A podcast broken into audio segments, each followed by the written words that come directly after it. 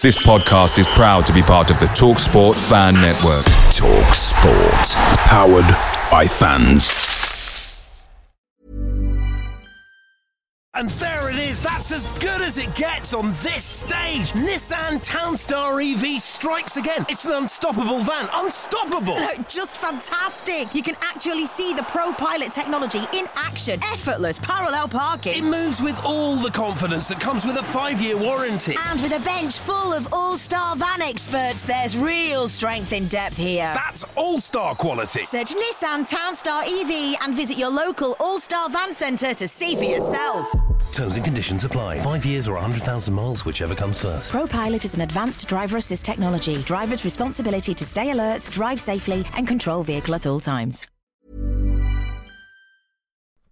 The talkSPORT Fan Network is proudly supported by McDelivery, bringing you the food you love. McDelivery brings a top-tier lineup of food right to your door, including my favourite, the quarter pounder with cheese. No matter the result, you'll always be winning with McDelivery, so the only thing left to say is, are you in? Order now on the McDonald's app, and you can also get reward points delivered too, so that ordering today means some tasty rewards for tomorrow. Only via app at participating restaurants. 18 plus. Rewards registration required. Points only on menu items. Delivery fee and terms apply. See mcdonalds.com.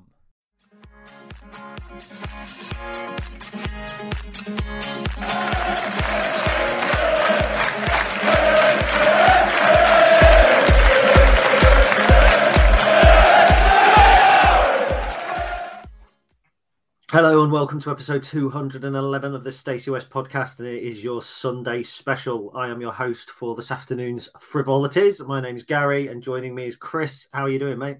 Hello, good, okay, almost a good morning then, good afternoon. Yeah, I'm all right, thank you. I was just saying off camera, a little bit delicate after a night out last night, but all good. It was worth celebrating. Yeah, and you were in Home nightclub, I believe. Very briefly, very briefly was it? It looked empty on the pictures. Yeah, it was. Yeah, so it was, I don't know, 9 o'clock till about 10:30-ish, probably. Just sat in the room you walk in on with a bloke with an acoustic guitar. It was actually all right. After about over Christmas, me saying I'm never ever going in there again. One person saying, "Should we go to home?" I said, "Yeah, all right." Yeah. So yeah, it was all good. No sugar cubes, no pop world. Sadly, no sugar cubes. No pop world. No. Pop world's brilliant. It is. It's brilliant. Not for an old man. Not when I go in. I kind of feel, like I'm an uncle on the lookout, or for like not on the lookout for, but like I'm looking out for like my like kids' friends or whatever, to make sure that they're not misbehaving. I stand there with my thing on my bottle thinking I should be at home.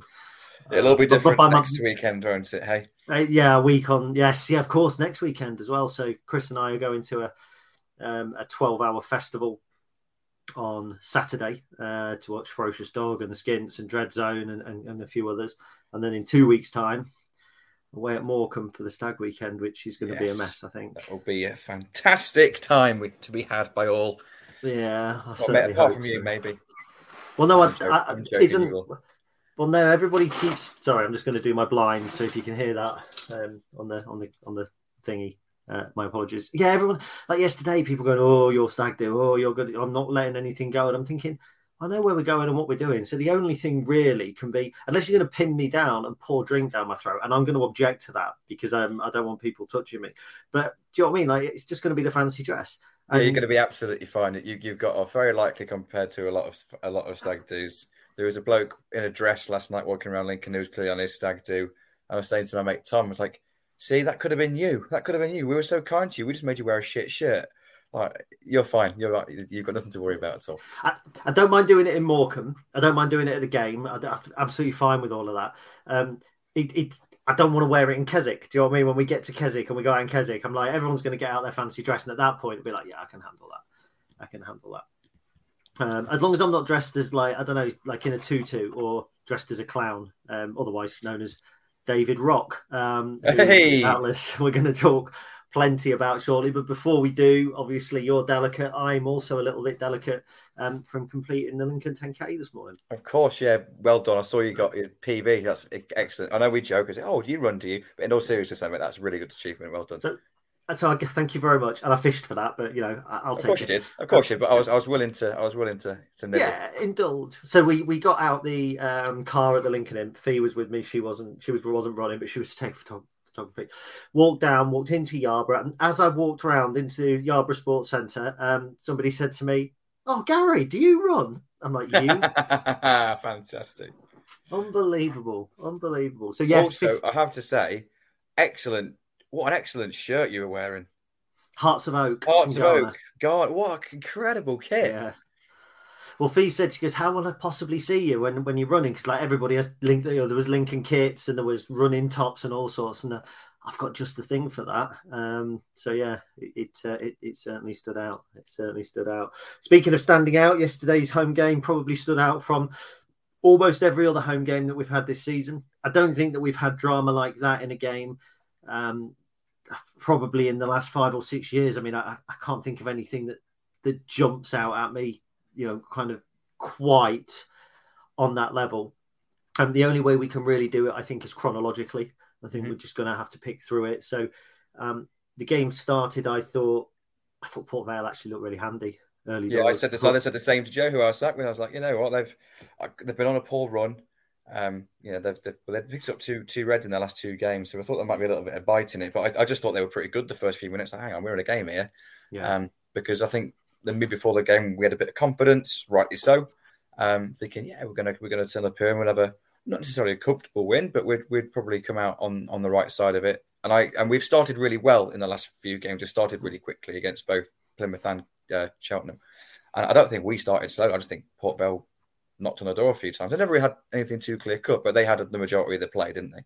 Yeah, they did. I liked the boy who's on loan from Blackburn, Butterworth.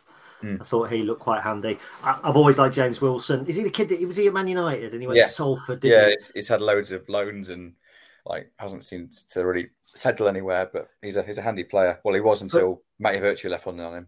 Exactly. And believe it or not, that was 5 minutes in. So 5 minutes in, they've looked handy. James Wilson looks handy. And then Matty Virtue put in an absolute reducer. Somebody today at the 10K, which I've completed, by the way, kind of said to me, you know, I was never a booking on Matty Virtue. And I don't know, from my angle, I thought, booking, he's left one in on him there.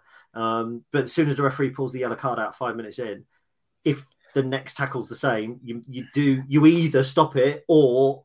I think it set a precedent, didn't it? And that was our discussion. I was thinking, you know what? If that was 60 minutes in, you get a yellow card for that. It's not normal. It's not usual that you get a yellow card for that in 5 minutes in. As much as it should be the same foul equals a yellow card, just, you know, it's context, isn't it? It doesn't happen. But because he got that booking within the first 5 minutes, then the ref kind of had to book anything that was, you'd expect him to have to book anything that was of a similar level. So that happens. I thought that it slowed them down a bit, and then obviously we get the opening goal now. I haven't watched it back on Scout. I've only watched it back on the highlights, so you only really see Mandrew's pass. I seem to recall a really nice passage of play before that to get the ball to Mandrew. I think the last 4 or 5 games we've been playing some lovely football. It looks like it's beginning to click. Could you know, maybe say because we've not got Jack Diamond, because we've not got somebody who looks to get their head down and run with it, we're looking for passes, and the passes are coming off. Wonderful ball from Mandrew. I thought there was a clever little, not dummy, but Shadipo held his run. He could have run onto it. There was obviously a shout and then a finish from the Great Dane himself. Well, I'm so pleased for Lass. I was absolutely chuffed to bits. I think I put that in the chat. I was like, just Lass, just with the little hearts in the eyes emoji. I was just so pleased. We said it a few weeks ago. If there's anyone you just want and will to do well, it's him. And he's really started to really impressed in the right wing back role. He's gone from being an adequate standing that's got some good qualities to being a real asset there. I was just obviously pleased for us to get the goal, but I was more pleased for him. I just thought I was just absolutely beaming. And I really felt at that point that it was going to be a reasonably comfortable 1-0, hopefully get the second goal like we have done later in the game when we finish the game 2-0, reasonably comfortable. Not a lot happens. Happy days. Yeah, that's not quite what happened.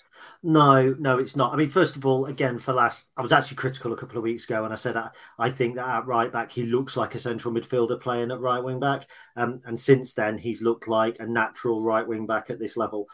His runs are really intelligent. He's full of energy, and I just wonder if it's perhaps a result of coaching, in that we tried him there to fill a space. We saw he's got the qualities, and now as he's being coached more and more in that role, it's coming through. Yeah. And it's an interesting one for next season, because Regan Poole, we think, almost certain to go. Mark Kennedy obviously said in his post-match interview, there's an offer on the table. He didn't say those exact words, but Adam Jackson's got an offer. You know, Jackson, O'Connor, Ayoma, potentially Walsh, Monsma, potentially when he comes back, Rowan. You've got a back three there. Lass Sorensen at right wing back. 3 weeks ago, I would have said no, thank you. That finish, that run, some of his passing, I would almost certainly now say, do you know what? It's not the worst thing that could happen if we've got Ayoma as well to come back in. I was thinking this, like, and it's not just him. There's Ayoma that can play there, probably a more defensive option. You've got Lass, who's doing brilliantly recently, but I think we'd be thinking, the recruitment guys would probably be thinking, you know, a real kind of first-team quality attacking wing-back has got to be top of the shopping list. But we've got Sorensen, who's impressing. Ahui and Ben are both doing well out on loan in Ireland as well. You know, even if only one of them is kind of first-team ready this time next year, in the summer, we don't need to go and shop for a right back. We can then invest whatever the, you know, funds that we may have allocated to that position. We can potentially allocate them elsewhere. I would genuinely be pretty comfortable with us. With Lass starting in that role next season. I think his attributes suit that position more than his central midfield role, to be honest. He's really impressed me. He's really impressed me, and I'm just chuffed a bit, so I just hope it continues. And to complete a massive 360 on my part as well, if we do put some of that money towards buying Harry Boys at left back, somebody else who I said had struggled. I mean, you know, but yeah, we can go on. There was lots of positives. It's easy to get carried away when there's been a positive game. 1-0, quite comfortable. As you say, I thought we'd go on and win 2-0. And then for me, and I'll talk you through my opinion first, because your goalkeepers union, and we've not spoken, so I don't know what you actually think of it. I struggle to follow the chat. That's a turning point, the first kind of really major talking point. Now, first of all, it's a poor touch from Carl Rushworth. So it's gone back to him. It's a poor touch. It's the first one he's really had all season where I think he's been looking like he's dispossessed. I think it's 50-50. I think they're grabbing hold of each other.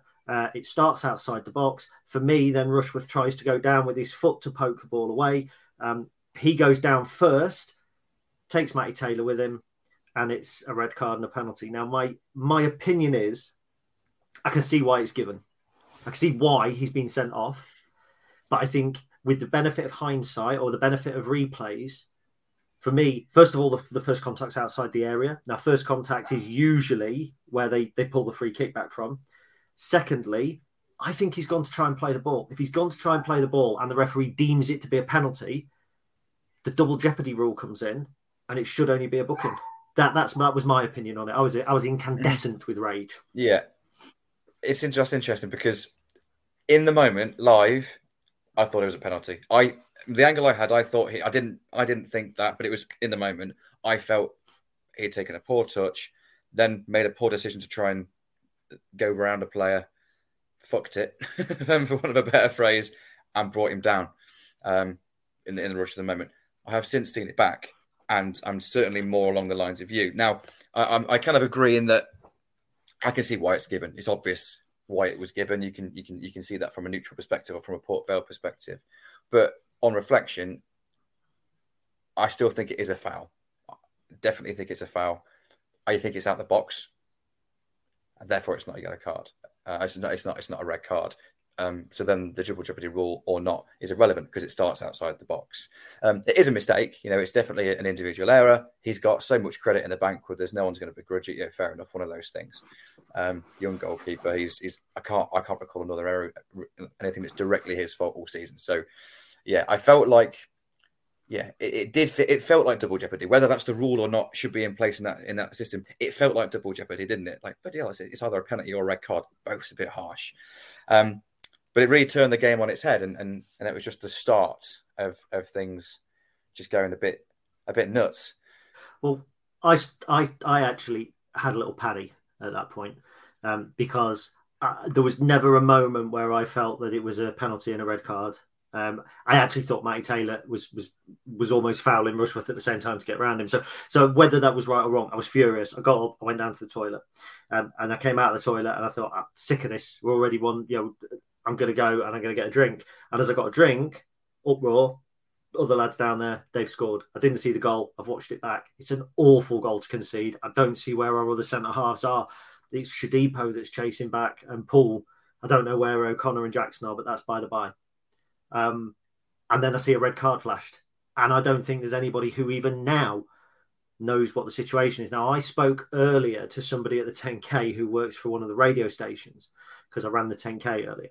And he said to me that after the goal is scored, Adam Jackson, potentially, or one of our other players, stands on Conlon's foot as he's wheeling away or as he's celebrating or in the build-up to, or something happens, and Conlon has then lashed out, whether it's raised his hands, whether it's whatever, and that's where the confrontation comes from. But the fact that we're here now 24 hours later and we've still got no clarity whatsoever makes it a little bit hard, doesn't it, to give a definite opinion on whether it was right or wrong. Yeah, and I can't really say too much about the goal. I've seen the little clip back, but again, you don't see everything. I was similar to you, but a minute or two later, because I went for a little paddy and a toilet break as the second goal went in.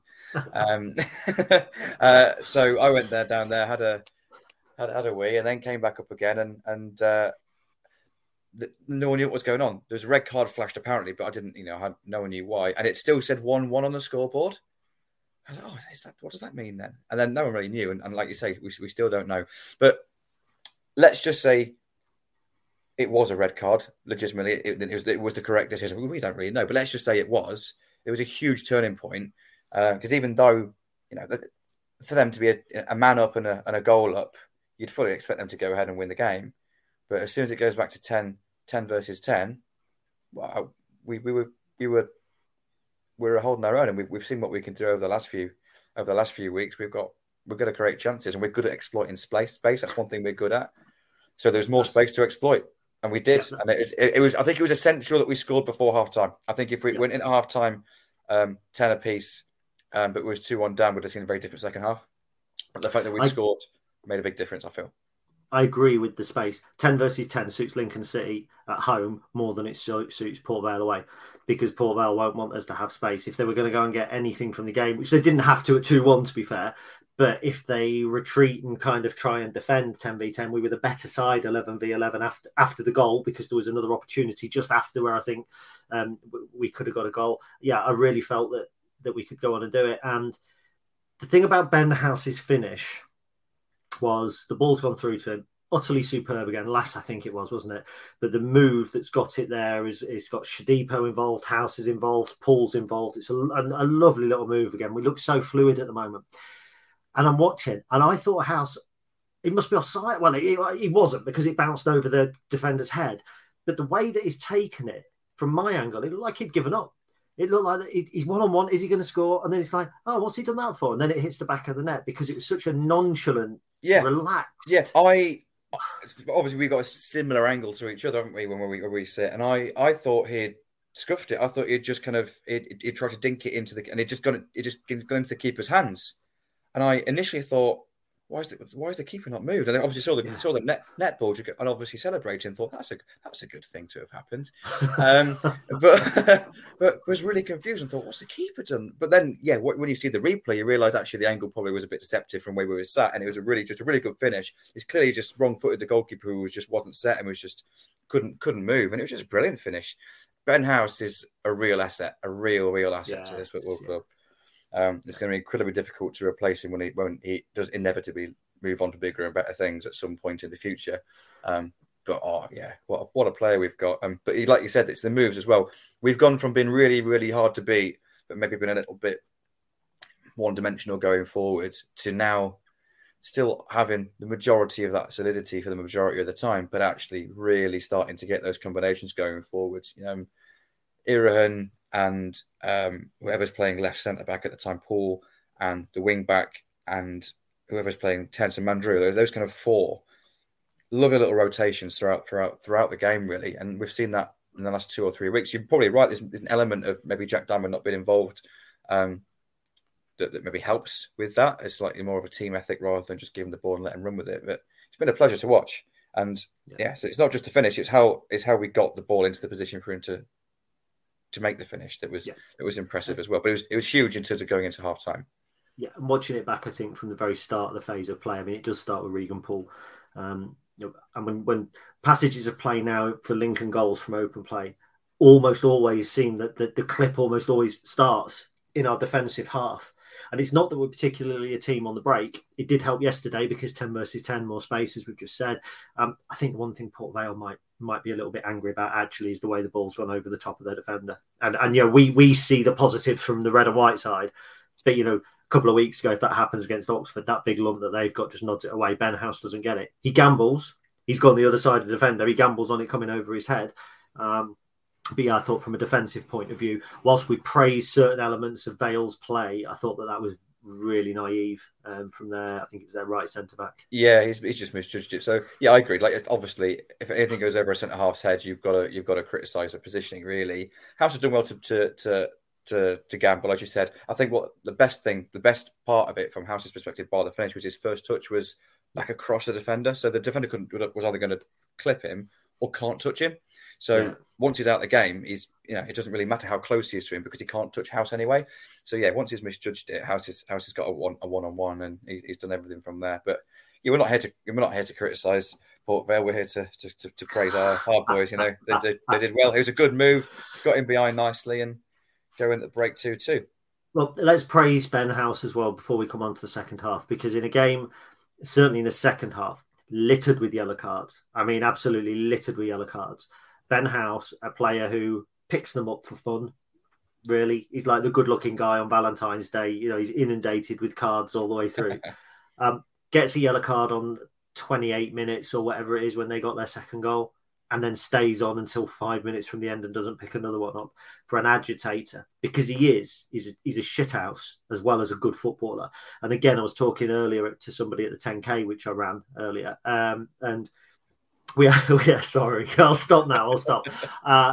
You think about Matt Reid. Yeah, no, I won't. No. You think about Matt Reid. You think about Mick Harford, if you go back a certain way. You think about Percy Freeman. You think about hard centre-forwards. Lee Thorpe, they're an asset. And when they've got the ability that Ben House has got as well, teams aren't going to come to Lincoln and go, they've got that centre-forward who scores 13, 15 goals a season. Give him a couple of kicks and that'll put him out of the game. And it can happen. I think Luke Plange is a decent player. But I think if Luke Plange was playing up top for us 46 games and a big centre-half was like, right, I'm going to give him a kick. You kind of feel like he'd fade away a little bit. It wouldn't be as threatening. Like Virtue on Wilson. Same sort of thing. Don't think Ben House would. I think he'd be more likely to get himself a red card than he would shrink out the game. So half-time, 2-2, which is probably as many goals collectively as we've seen Lincoln score in any game. I mean, I don't think we'd scored three at home all season in the league. I said to Matt, I know what this second half's going to be like. It's going to be dour. Both teams are going to come out. They're not going to want to get beat. The referees, they're going to have warned each other, their players don't get involved. 30 seconds from coming out, Sammy Robinson. He just came on at half time as well, didn't he? He came on at half time. He's got a yellow card within 30 seconds or a minute. And from the free kick, Danny Mandrew hits the post. And Matt just turns to me and goes, "Do you know anything about football?" And it's like, no, obviously not. Look, there were some bizarre yellow cards through the game. There were some justified yellow cards. There were some bizarre yellow cards. Before we come to the goal, because it was quite away, there was two incidents I want to pick up on. One, blatant penalty on Regan Poole. Oh, God, yeah. 100%. I mean, it's just... But it's, for me, you don't blame the ref for that. The linesman on this right-hand side down near us, it's right in front of him. He was nearly undressed. Yeah, it was almost obscene. There was adults covering their kids' eyes. I nearly covered like my dad's eyes. Like, you don't want to see that then. And Pordy O'Connor, in my opinion, probably, he got balked, could quite easily have been sent off. I didn't see it.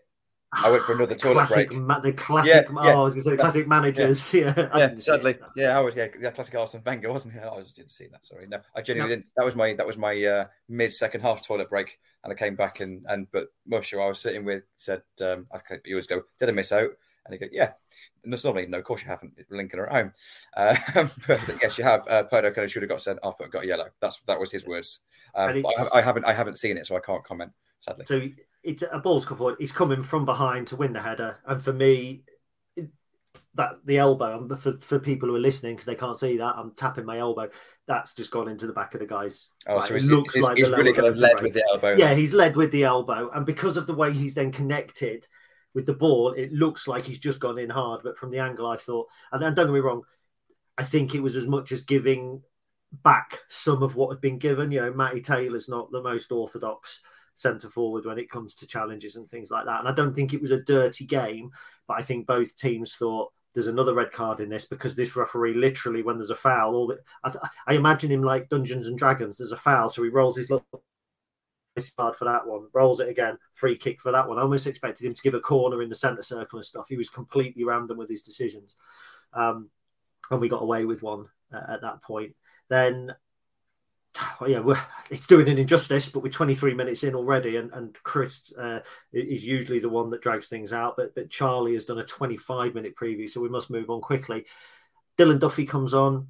He looks like a player that will exploit space when he's given it, and at 10 versus 10, he got it. And he soon was heavily contributing to it to be 10 versus 9, because he's got past Robinson, and it's a brainless challenge from their defender. Yeah, that's an easy decision for the referee. He had no choice but to give him a second yellow for that. This on the replay, the foul actually looks stronger and worse than it did, kind of in real time as well. I thought he's kind of just clipped him, but he's away. It's still a foul and a yellow card. He's actually going quite hard on him. Yeah, he has. But he just gets it straight away, and then not that long later, he puts a brilliant ball in for the winner. And Dylan Duffy, I was chatting to somebody earlier, I won't say where or why, but he said, brief cameo, stocky, strong looking up top. He doesn't look like we'd signed Jeff Hughes as a kid from Ireland. He came over and he looked like 3 stone piss wet through, and you think he's got to build up. Dylan Duffy already looks like he could probably bench press me if he wanted to. He's 20 years old. He'd got a bit of pace. He's got that ball, that delivery. And I drew comparisons with a game that happened on exactly the same date or exactly the same weekend a year ago. And it was Ben House came on at Portsmouth, and we'd barely seen Ben House. And he came on and he scored his goal at Portsmouth straight away. And I said, that was the first time we saw Ben House, and look at him now. That's the first time we've seen Dylan Duffy. I won't be surprised if in 18 months' time, we're talking about him in the same way that we're talking about House and potentially Mandrew, in that, because he looks a decent player. He really does, yeah. The little clips, the little cameo he had was impressive. I don't think he lost the ball once. He took on his man a couple of times. Obviously, got a fantastic ball in for the assist, but also had a really good shot. He kind of ran down the left, cut inside, and then shows he's capable with both feet, because he's clearly left-footed. But he cut inside, and that really good effort with his right peg to win as a corner. Could have squared it for Plange, to be fair. I think he saw his name in lights. It was 3-2 at the time. So. I'll need to say it back again, maybe, but I don't think the ball through to Plange was as clear cut, and it's weird. It wasn't. You don't, in the moment, don't expect for a second that this is actually what's going through someone's mind, because it's a split second thing. But I was kind of thinking, I actually hope he shoots as it's going on, because if the ball to Plange is then cut out, Port Vale can be on the counter. Whereas if he shoots, if it goes out for a goal kick, or if it goes into the keeper's hands, or if we get a corner from it, that's actually better for us to reset. Or so I'm not saying that that's what he was thinking. That's why he took the shot. Maybe he just got excited and wanted to get a goal. But I actually thought it was the right decision, and it was the right in the state of the game when we still needed. We were 3-2 up, and we just needed to see it out. I'm impressed. And if he goes on to have anywhere near the impact in the team that Ben House has. Credit to the recruitment team again, and let's keep shopping in Ireland, shall we? Because Danny Mandrew was also started to really look like the player we thought we'd signed. What a player! Little touches, and we were critical a couple of weeks ago, and I think we've always played we always try and play kind of both sides, don't we? And we said, he's come back from injury, and he looks like he needs probably just to, whether it's to toughen up. Maybe we've said he was a luxury player, Diamond was a luxury player. You have two in the side, they counteract each other, and it all looks messy. Looked on different wavelengths at times, and it's easy to be critical of Jack Diamond for the reason that he's gone. It's easy to kind of go, ooh, Jack Diamond. But actually, when you look at his goals and assists return, we've been pretty critical of him before his return to Sunderland. And I don't want to just kind of jump on him, but genuinely, I just think we're more willing to go for a pass. Look, we're still looking to pass backwards. And that's absolutely fine. We just look more of a team. But one thing I also wanted to pick out about Ethan Erhahon, best player, and I've got to because he's amazing. And there was a moment yesterday where He's going away from the attacking goal. So he's going towards his own goal. He's picked the ball up, facing his own goal, centre circle. Now, 99 times out of 100, in that situation, a Lincoln City player plays it back to the keeper or back to one of the two fullbacks. Not critical of that, because we retain possession, we can build again. Am I right in thinking this is the time he had two players on him and he turned and passed the ball forward? Yeah, because the first thing he did, he looked side like that. He wasn't looking to go back to the goalkeeper. And whether it's because it's Jordan Wright, and we don't know whether Jordan Wright's quite as good with his feet as Carl Rushworth is, I'm not sure. And then he turned and it's a forward ball. And look, I've got no problem with going back. I keep saying that. But sometimes it pays just to switch it up a little bit, because it will catch the team off. If Port Vale think you're going back, they're already pushing on, waiting for that ball back. You turn, you've created space. He's just so aware of his surroundings, and he's scanning all the time. It's something I've been really impressed with. He already knows when he's received the ball, he already knows where his pass is going to go or what's near him. And with that one turn, you think, oh, he's getting sucked in a bit here. Yeah, you expect him to pay it backwards, but he's turned and he's taken two Port Vale players completely out of the game, and then he's played it forward, and we're back on the attack. He's excellent. He really is. He's not dropped off at all. I remember us saying after the Accrington game, thinking, oh my God, this guy's excellent. But it's his first appearance. It could just be a bit of a cameo. We've seen players turn up and have a great debut and then maybe drop off. He's not. He's just been so consistent, but consistently brilliant. So long may that continue. But yeah, I know we'll talk about him every single game he plays, I think, yeah. And rightly so. And it's not just because we're trying to big him up, because it's funny that we both love him, but I think he just deserves it. He just allows everything else to fit together and work. Of the three games that we've lost since he signed, he didn't play two of them. I told you everything you need to know. And again, I think he could have been in my mind for man of the match yesterday, just because he's not a player that you'll ever be able to measure by going, look at his goals, look at his assists, look at his second assists. You're not going to measure a player like Ethan Erhahon like that, because you can measure him by how successful the players are around him. And there's an argument, people will say this is a reach. There's even an argument for somebody like Lass Sorensen playing right wing back. When you've got Ethan Erhahon playing in that holding midfield role, and Lass makes his break and he commits forward, which you've got to do. The thing is, he's able to commit because he's confident that we're going to keep the ball. Ethan Erhahon keeps the ball. I think he gave the ball away once yesterday that I can remember. He hardly ever gives the ball away. It just gives us that confidence. We've said how important the wing backs are in our system. Then they're high, the two next to the striker are narrower, and we can get forward in the pitch and overload them. Let's just think from a mental perspective, no matter what the manager said, if you're Lass Sorensen or whoever's playing right wing back and you're thinking, there's space for me to run into here, and you think, okay, I could bust a gut to get forward here, but if my mate central mid, if he loses this, I've got a fucking long way to get back again, and I'm out of position. You maybe just hold off. Maybe you don't commit quite so far forward. And that's when you start to play as a five rather than a three. If you have that confidence that your teammate's going to look after the ball and going to find you, you just keep going. And it says that, Lass Sorensen is a right wing back. So on paper, that's a defensive position. We all know it's not, but it can be. And he's got on the end of a crossfield pass. He's our furthest player forward to score the first goal. Yeah. It's got to come. I'm not saying that's all Ethan Erhahon but Ethan Erhahon allows us to have. It's just given the whole team a bit of confidence and kind of composure in the middle of the park, and we've just kept the ball better in there, haven't we? We have indeed. Now, we're going to skip forward a little bit, I think, because we're already 31 minutes in, and I said to Chris, we'll just do a quick 15 minutes because we've got a long... we'll just do a little Sunday one. You were never going to be able to cover that. I couldn't cover it inside 2,000 words yesterday.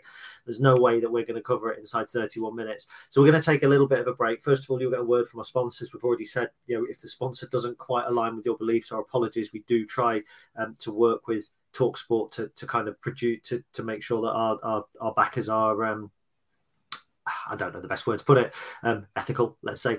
So if it is a gambling sponsor, our apologies. And there it is. That's as good as it gets on this stage. Nissan Townstar EV strikes again. It's an unstoppable van. Unstoppable! Look, just fantastic. You can actually see the ProPilot technology in action. Effortless parallel parking. It moves with all the confidence that comes with a 5-year warranty. And with a bench full of all-star van experts, there's real strength in depth here. That's all-star quality. Search Nissan Townstar EV and visit your local all-star van centre to see for yourself. Terms and conditions apply. 5 years or 100,000 miles, whichever comes first. ProPilot is an advanced driver assist technology. Driver's responsibility to stay alert, drive safely, and control vehicle at all times. The talkSPORT fan network is proudly supported by McDelivery, bringing you the food you love. McDelivery brings a top-tier lineup of food right to your door, including my favourite, the quarter pounder with cheese. No matter the result, you'll always be winning with McDelivery, so the only thing left to say is, are you in? Order now on the McDonald's app, and you can also get reward points delivered too, so that ordering today means some tasty rewards for tomorrow. Only via app at participating restaurants, 18 plus, rewards registration required, points only on menu items, delivery fee and terms apply. See mcdonalds.com. So from there, we're going to jump straight into Tuesday night's game. Now, I put a point on earlier that I've done a couple of memory matches recently. I did one against Oxford from the 80s, I think it was. My memory match was 1-0. We beat Oxford 1-0. I did one from a home game against Port Vale at the end of the 1983-84 season, 3-2. We beat Port Vale 3-2. So hopefully the memory match that will be published Monday/Tuesday is from Barnsley 1975 2-1, chosen by Patreon of the site Carl Mercer. Could be a 2-1 victory. Do Charlie and Josh from Barnsley podcast and site Red All Over agree? You're about to find out. Hello and welcome to the preview for Barnsley's game on Tuesday. Barnsley's game against us. That was a weird way of putting it, wasn't it? I am joined by Josh from Red All Over. Hi, Josh. Hi, Charlie. How are you doing? Yeah, not too bad. Not too bad. It's quite good after yesterday's game anyway, although I still don't really know what on earth was going on in that game. So if anybody can sort of comment when this goes out and actually explain to me what went on. We had a bit of a weird one, basically, Josh. There was 3 red cards in the game. We didn't really know what happened with the second red card. A lot of people didn't think the first should have been a red card. We maybe should have had another penalty. It was just a game of awful officiating, but we got the win. So that's League One, though, for you. Yeah, exactly. That's League One at the minute.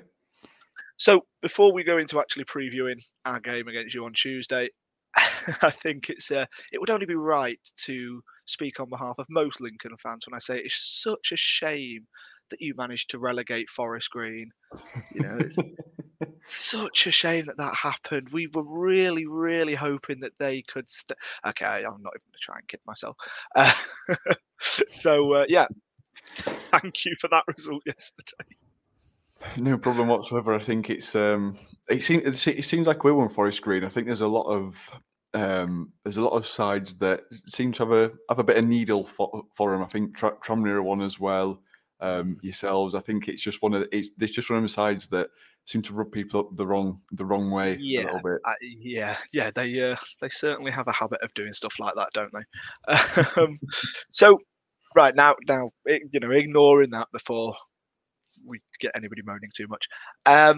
So basically, like I said just before we started recording, I normally start talking about how the season's been going and such. But something that we both mentioned just before we started was that most fans will agree that there are 2 leagues in League One, too many leagues. Sort of the top, what is the top 9? And then sort of your bottom, however many are left, 15. But as we both mentioned, there is kind of an extra group stage. At the top 4 running away with it. There was it was a likely scenario a few games back. I don't know if it'll still happen, but there was a likely scenario a few games back that all 4 of you, Sheffield Wednesday, Ipswich and Plymouth, will all finish on 90 plus points. And 2 of you won't get autos for that. So from the outside looking in, it has been one crazy, crazy season for those top 4. What's it been like being part of it? It's been, I think for us, it's been sort of pressures off because at start of season we had a lot of change behind the scenes at a board level. Obviously, we went down. We were relegated fairly easily last season, and the sort of big change that had to come. Obviously, Michael Duff came in. Obviously, with relegation comes you're going to lose your big earners, and you've got to. I don't think we've paid a fee for any players apart from Adam Phillips this season. So everyone else has been free transfers. So it's been sort of balancing the books as well as trying to become competitive or at least maintain some sort of foundation to build from. And I think at the start of the season, you could see the disjointed nature of the side. If we've got a fair few new players coming in, and also Michael Duff trying to implement his style on the team. And sort of from January onwards, we just hit really red-hot form. And there are a point where we're just trying to vie for sixth place between us, Bolton and Derby. And then we flew through March, which March were going to be a defining part of the season because we played Plymouth, we played Derby, and we also played Sheffield Wednesday in that time. And obviously we took 9 points from them three, which was... It catapulted us and up to that top four bracket. But albeit we've always been kind of outsiders for that, as not being a side that's been in the top two all season. But now we're sort of there, and we're still chasing. It's still an outside chance. I think we're 3 or 4 points behind, and we've only got a game in hand against Wednesday. But we do still have Ipswich to play, which is if we're still within there of taking 6 points from the next two, then that becomes a very, very pivotal game. But if we drop points between now and the end of the season, it's probably going to play us for us. Yeah, I mean, that's kind of what it's very much looked like from the outside looking in as well. I think a lot of people, myself included, sort of after watching your game against Sheffield Wednesday, I genuinely thought you had a brilliant chance of reaching autos, and then you obviously got that loss to Exeter. Mm-hmm. Which obviously very much kind of stunted what looked like was going to be a great push for autos. But how's the sort of performances and results been since, I guess specifically since that Exeter game? Like, was it just a one-off blip, you know, they happen? Or I know you haven't quite had a Chef Wednesday style meltdown, but have you had has it made you worse, basically? I think it's been a bit of a weird one. At home, we've been sort of very commanding. We've set out a style, sort of as a top side does. Have been like, we're going to play this way, and we'll implement a style on you, and you've got to sort of adapt to that. Whereas away from home, we've sort of stopped start. We've drew at Bristol Rovers a few weeks ago, and that was always one of them games where I could never see us scoring in it. I had 0-0 written on it from the start. We never really got into the way in which we flow and play. We lost to Burton, albeit through John Brayford pulling off a fantastic save on the line, which, again, it's one of those where if the referee sends him off for handball and then we get the penalty, it's a completely different game, it's a different story. But that was within the first 10 minutes. So we still got plenty of time to go win that sort of on merit anyway.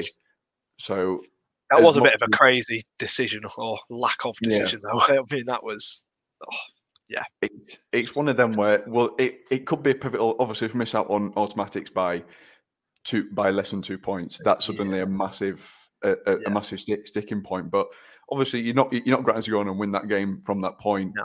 From that point, anyway, if he does get sent off and get that penalty, but I think we've sort of looked a little bit more stop starting now, rather than sort of the flowing nature of when we went on like the massive unbeaten run and picking up wins. I think we won 10 out of 12. So I think from that Exeter game, it's been a little bit more stop starting hours.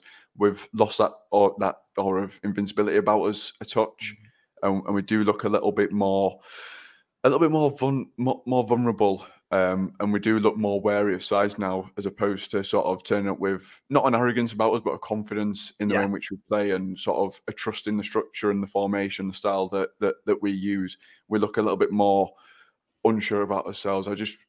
If we do end up in the playoffs, I just want us to go into it with good form, because obviously when it comes to playoffs, you don't want to be entering that sort of hit and miss here and there. You want to sort of fly up through it and come into it in as good a position as you possibly can.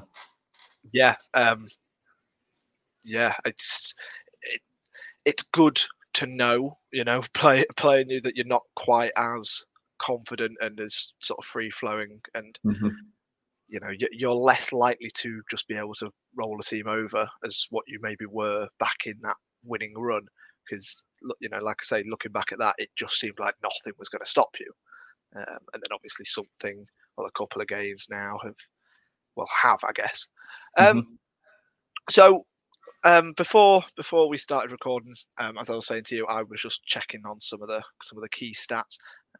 I didn't start looking through XG because I know a lot of people are really not fans of that. I do, but I won't use it too often. But it's a bit of a contentious topic on the podcast. Chris, one of the presenters, he always likes to bring it up, and sometimes it gets a bit of a poor reception. So I haven't mentioned that, but looking at the base stats, and I looked at kind of your away form. Obviously, you've got a solid away form, you know, as you should do in the top four. But what stood out for me was that you were the league's biggest scorers in away games. 33 goals, I think it is. So is that symbolic of your whole away form, or is that down to a couple of games similar, you know, like putting 5 away at Forest Green? I think it's up until the Exeter loss, it was sort of we were scoring a fair few away from home. They'd be scoring 2 or 3, and I think we looked quite solid defensively in that time as well. Like the whole team was sort of doing its job defensively. The back three or back five, whichever you look at it, was solid. And then when Harry Isaac came in as well, every time we were called upon, he'd do his job. I think he kept. I don't know. I think he set some sort of record of either keeping a clean sheet in his first 3 or 4 games for us, or he kept a clean sheet in 4 out of 5, or something like that. But I think in terms of scoring, I think it is from that point of us sort of being somewhat untouchable and invincible through that period, that we just kept coming up and we've scored 3 or 4 goals sort of each game. So I'm not sure if that them 33 sort of are a little bit inflated in a way of from that period of, and that purple patch of form where we just really did sort of start flying, and then we've from that point every now and again we've just come up against sides like Morecambe and Forest Green and just stuck 5 by him anyway. So I think, as you said, of sort of the two league aspects of it, it's when we played sort of some of the lesser sides that aren't that great, that we've just gone and sort of padded out as goal difference in a way. Yeah, that's that sort of seems, like I say, exactly what I thought it could be, rather than a whole thing. Because I say when you put 5 against Forest Green, like you say 5 against Morecambe, it's very quickly a big difference from 23 to 33 goals away from home, isn't it? Exactly. So you mentioned obviously being sort of unbeatable and invincible during your run, but a time when you weren't unbeatable and invincible was in August and October. Two recent meetings this season where, you know, obviously I have to bring them up. We absolutely destroyed you. You were nothing. You were put away, and we obviously had 2 brilliant away games at Oakwell this season. So looking back on them, Are you worried we might be able to do the double over you? You know, we made it look. Obviously, the Papa John's one was, you can't really do much to the form book on that, can you? Because it is, you know, it is the Mickey Mouse Trophy, whatever you want to call it.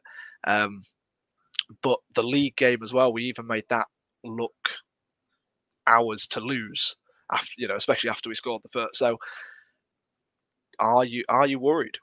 Yeah, definitely. I think it is these sides sort of in that mid-table area that we seem to be struggling against at the minute. And when you look at sort of the recent form of yourselves, picking up beating Plymouth, drawing with Wednesday, they're obviously playing against that top 6. So far, you've done us a good favour, albeit taking 3 points off us early in the season. So I think it's one of them games that it's probably, barring Ipswich, it's probably our hardest game left this season. I know we've got Ipswich and Peterborough left to play, but Peterborough's last game of the season, by that time they could either be already outside the playoffs or inside the playoffs and be safe and sorted. So that's kind of got a bit of an asterisk against it. But I think for this one, it is sides like yourselves that we struggle against, of being in that mid-table area, and not necessarily, not that you shut up shop against us. It's like you said, you've gone and you put in numbers by us anyway, and we've got no response. I think the one thing is, I know in October, I don't think we won a game in October, and obviously in August, with sort of the behind the scenes stuff that had gone on at the club, Michael Duff just coming in, the amount of players which we signed, like there's a bit of disjointed nature about ourselves anyway. So it's going to be interesting to see the difference of us in that time of from January onwards, we've looked a little bit more of a different side. Everything sort of clicked into place now. So it's going to be like a good yardstick of seeing where we were and where we've come to, because it is sides like Exeter done the double over us with Wigan put three byers at home early on the season, and we only went and turned them over 1-0, and that's when we were playing really well in that time. So I think you're probably like the last side that's done a real good number on us, that it'd be interesting to see sort of how much we've improved and come on sort of throughout the season. Yeah, well, obviously our recent form suggests that we're gonna at least try and bring it to a 3-2, a 2-2 nils in the past three games. You know, it's the first time we've done back-to-back-to-back since April 2021. I can't remember the last time we did 4 wins in a row, probably that same season, but it would be very nice for us to do it. And I think we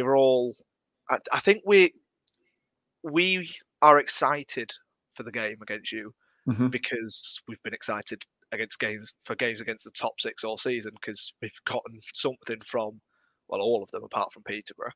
So, yeah, I think it's for us looking at it, it's one that we would like to think we can get something from. So, talking about your players then, and sort of how you set up. So, what kind of shape are you likely to be setting up on Tuesday? And then, who are the key players in your team that we're really going to need to worry about? Have you got many sort of major injuries or suspensions or anything like that at the minute, or? Suspensions wise, it's only Nicky Cadden, which was from the Shrewsbury game, a bit of a contentious red card as well, because it kind of one of those challenges that goes on a couple of times in a game, but the rest perfect. By the letter of law, it probably is a red, but in the context of the way in which he'd done it, it just took a heavy touch and went to just try and grab the ball again. The player pokes it away and he's like stood on him. So it looks bad on a replay, but in the context of how it happened, it's probably yellow. But letter of law, it's probably a red. In terms of shape, it's 3-5-2, and it could change in the second half depending on who comes on. If Luke Thomas comes on, we'll drop more into a 3-4-1-2, and he'll sort of play in the hole in between the defence and midfield, and sort of try and pick up the ball from there. That's how we start. We started the season until, I think it's around September, October, when Luke Thomas broke his ankle. So he was out for 3 months, and it sort of that induced us to change shape a little bit more, because we'd not really got anyone that had his driving ability with the ball. Of he's the only one in the team that really turn. He'll grab the ball, turn, and he'll drive at defence. And it's either getting a free kick or he's going to go by his man. He very rarely loses the ball necessarily. He'll only lose it by being fouled or he'll go by him and he'll create something from it. So in the first part of the season, he was probably his most important player. But since then, we've moved more to this 3-5-2, which wing-backs have been key in that. I think Jordan Williams at right wing-back and Nicky Cadden at left wing-back, I think they've combined for maybe about 15 goals this season, goals and assists. So they've both been fairly influential and been very sort of pivotal to his attack. I think there's definitely a pattern of play which we've got, which is as left-sided centre-half Liam Kitchen plays a long diag across that right wing-back position. And at the time of him playing it, you think it's just a crossfield ball and there's no one there. Then Jordan Williams sort of comes from nowhere and picks it up. And then it's just like a nice cut, a cutback or a cross, which became sort of a pattern of play. But I think the two other players that are key to this is Luke O'Connor in the middle, who he sort of plays in that pivot role for us, and he'll sit in front of the back three, gives them that layer of protection, but then also sort of plays as a quarterback for us, of either just recycling possession, keeping the ball moving, or we'll just pick out a nice 50-yard ball, and it'll either be the wing backs running on, or one of the front two, either Nord or Devante Cole running behind. And I think he's been he's probably his best player which we've got, but for me the most important player is Herbie Kane for us. He seems to be the one that initiates a high press to win the ball back, so he'll sort of come from within that 5 or 3. Yeah, whichever way you look at it, he'll be the one that'll dart out from sort of central midfield and go and put pressure on either the full back, wing back, or winger, and then that just shifts the entire team a bit. It brings everyone across from one direction and just suffocates possession and either forces someone to go long, or we'll go nick it high up the pitch. So I think Luke O'Connor and Hurricane are sort of as most important players, especially within that style and that, and sort of the way in which Michael Duff's created the team at the minute. Well, that's actually really good to hear, because we play well against the three back. You know, we mm-hmm. press from the front, and we do press well against the three back. And to know that sort of you'll try and press us and shift the team to try and force us to go long, that doesn't really bother us too much. We're not exactly the most aerial physical side, but we have players who play, so right wing back at the minute we've got Lass Sorensen, who was a midfielder, is now sort of playing right wing back for us for the last sort of 6-7 games. And over the last two games, between him, Harry Boys, who's over on the other side, and sort of Dan Mandrew, who'll be on the wing, and Shadipo on the wing, their long balls over the last few games have been brilliant to switch the play. There was a brilliant goal yesterday where our striker sort of brought it down and managed to get a really nice goal from it. We scored a couple sort of counter-attack goals that all started from one long ball over the top that was brought down and played. You know, obviously then we made a chance out of it. So mm-hmm. if we're going to get pushed into that, I don't think that's going to bother us too much. I think where we might lack is if we have to hoof it into the middle. Because, like I said, we're not exactly the most physical aerial side. But if we can switch the play, bring it down, and do something with it, then we'll be able to create chances by the sounds of it. So that is sort of promising to know. So sort of moving on then. Are you going to be there on Tuesday night? No, I'm in Manchester, so it's a little bit of a trek for me to make it across. Understandable. Do you know how many there's going to be? I think it's between 500 or 700 at the minute. Okay. Which I assume with the Forest Green result, probably a few more might chance it. With knowing that we've kind of looks like we might have turned a corner again away from home of picking up results, because I think obviously the Burton game seemed to knock the stuffing out of us a touch, and then obviously got Exeter, which were a massive long old trip away on a Tuesday night to get turned over 3-1. So I think it did stop a few people travelling away, but hopefully the Forest Green results made people a little bit more susceptible to going now. I've got to be honest, I thought it would be more, because obviously it's not a long trip per se. So I was expecting there to be more, because I think we'll not sell out, but I feel like we'll have a good few there. You know, we'll definitely have slightly higher than average attendance under the floodlights, a big game, especially with our three recent results. People, we've kind of turned a corner. There was a lot of sort of rumours and speculations and just kind of a little bit of moaning when we were on a bit of a bad run. So to have turned the corner, it's nice to hear people excited about going to the games again. I think that's the big thing, isn't it? That's what you want. You want people to want to go, not to feel that they have to go. Yeah, definitely. So yeah, it should be a good game. So to wrap it up then, score prediction. What are you thinking? How, you know, talking about it all, how confident are you feeling? I'm not sure. I mean, confidence level is.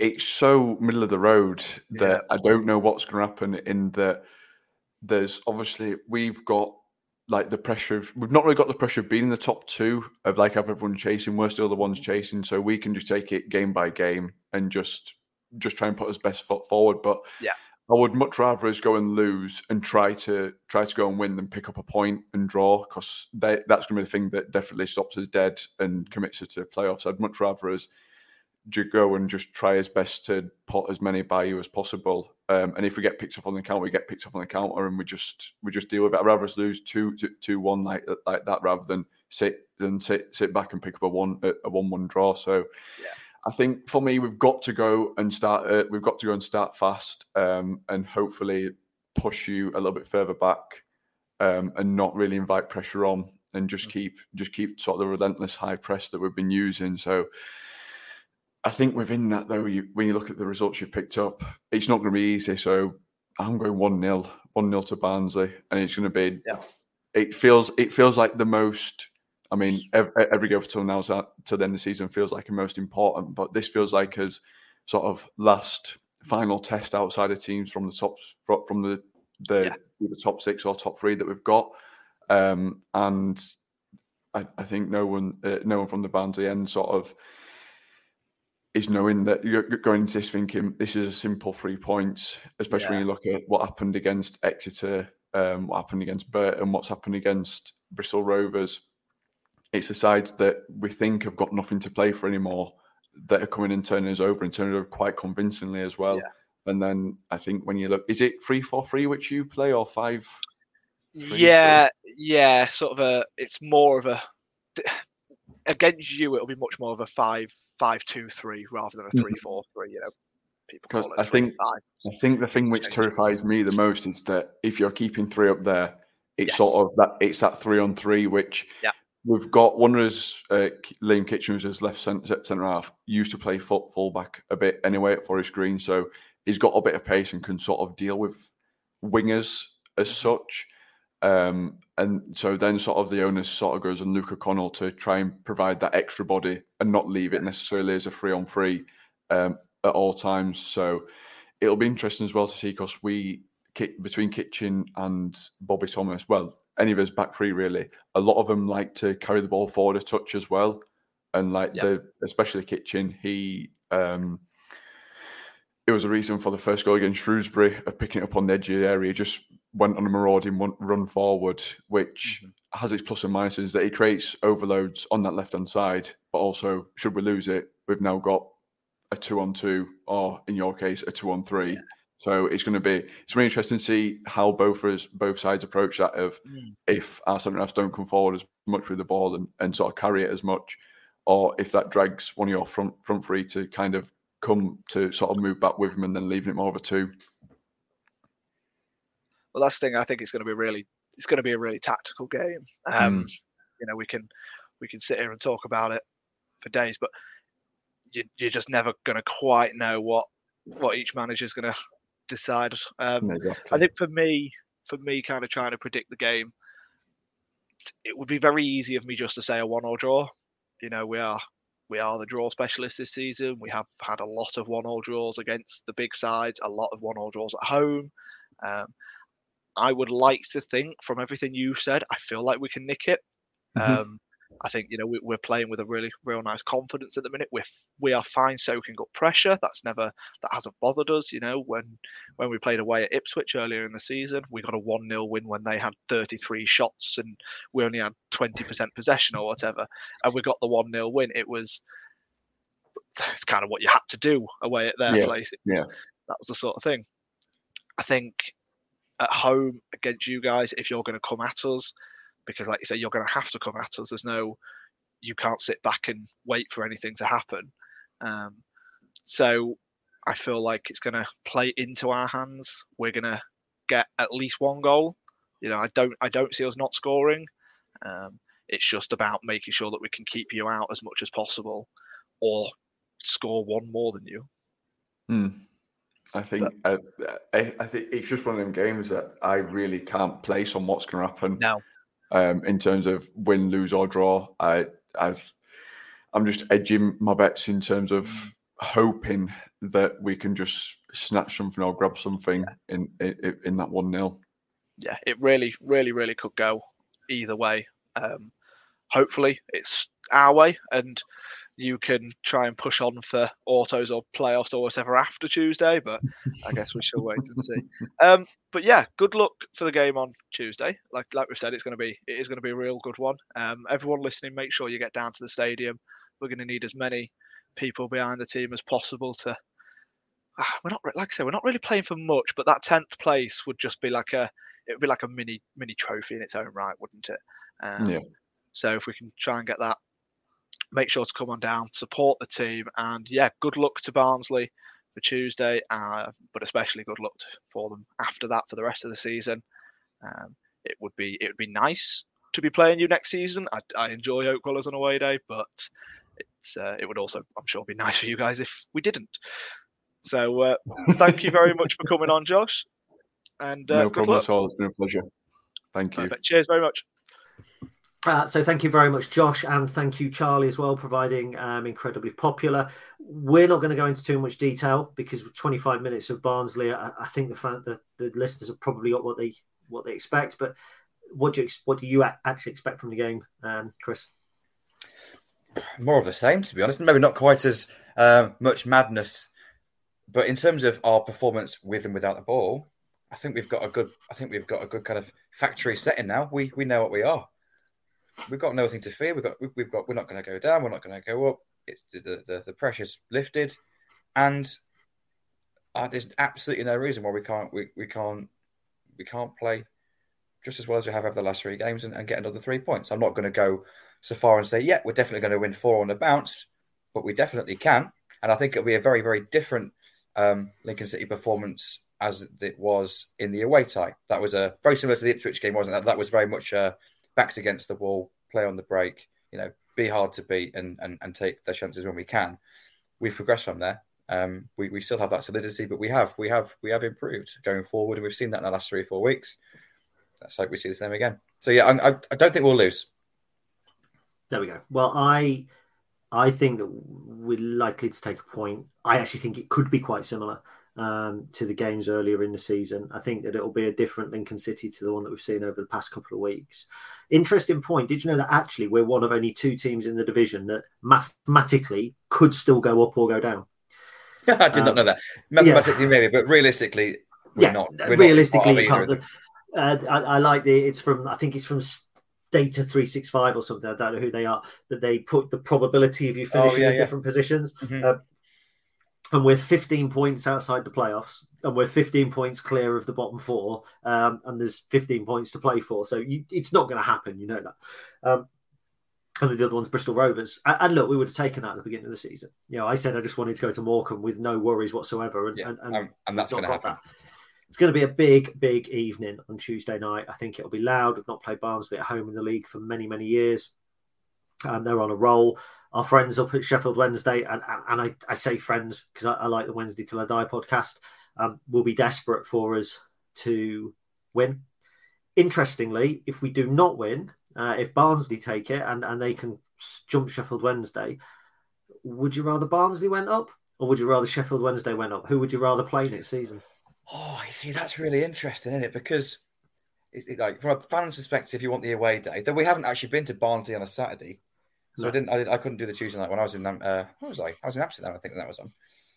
Oh yeah, I mean, I streamed that from the hotel bedroom, and accidentally didn't connect to the Wi-Fi. I literally used all my data and streaming it on iFollow.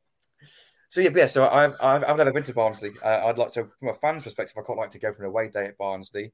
They're both good teams. You fully expect the resources of Sheffield Wednesday to be slightly higher than Barnsley, though they do recruit well. I don't know. I'm going to say I would prefer Barnsley to stay down. I think they're probably over a long term slightly more beatable, though they are a very, very good side. And I've never been there.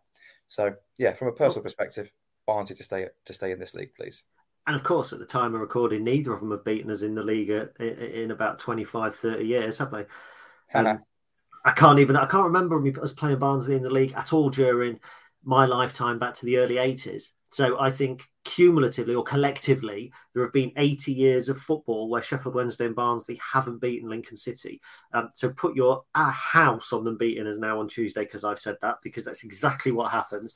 Or if you believe in omens, as Dylan Duffy clearly did, because he came on and made his name in a 3-2 victory, as Ben House did last year. But if you believe in that, believe in the memory match, believe in Lincoln City to win 2-1. I've been your host, Gary. I'm a runner.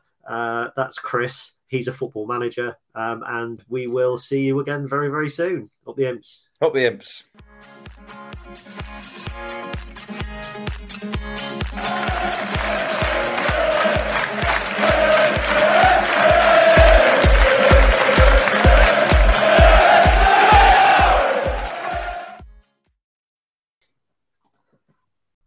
It's the 90th minute. And all your mates around watching the Imps on iFollow. You've got your McNugget share boxes on the go.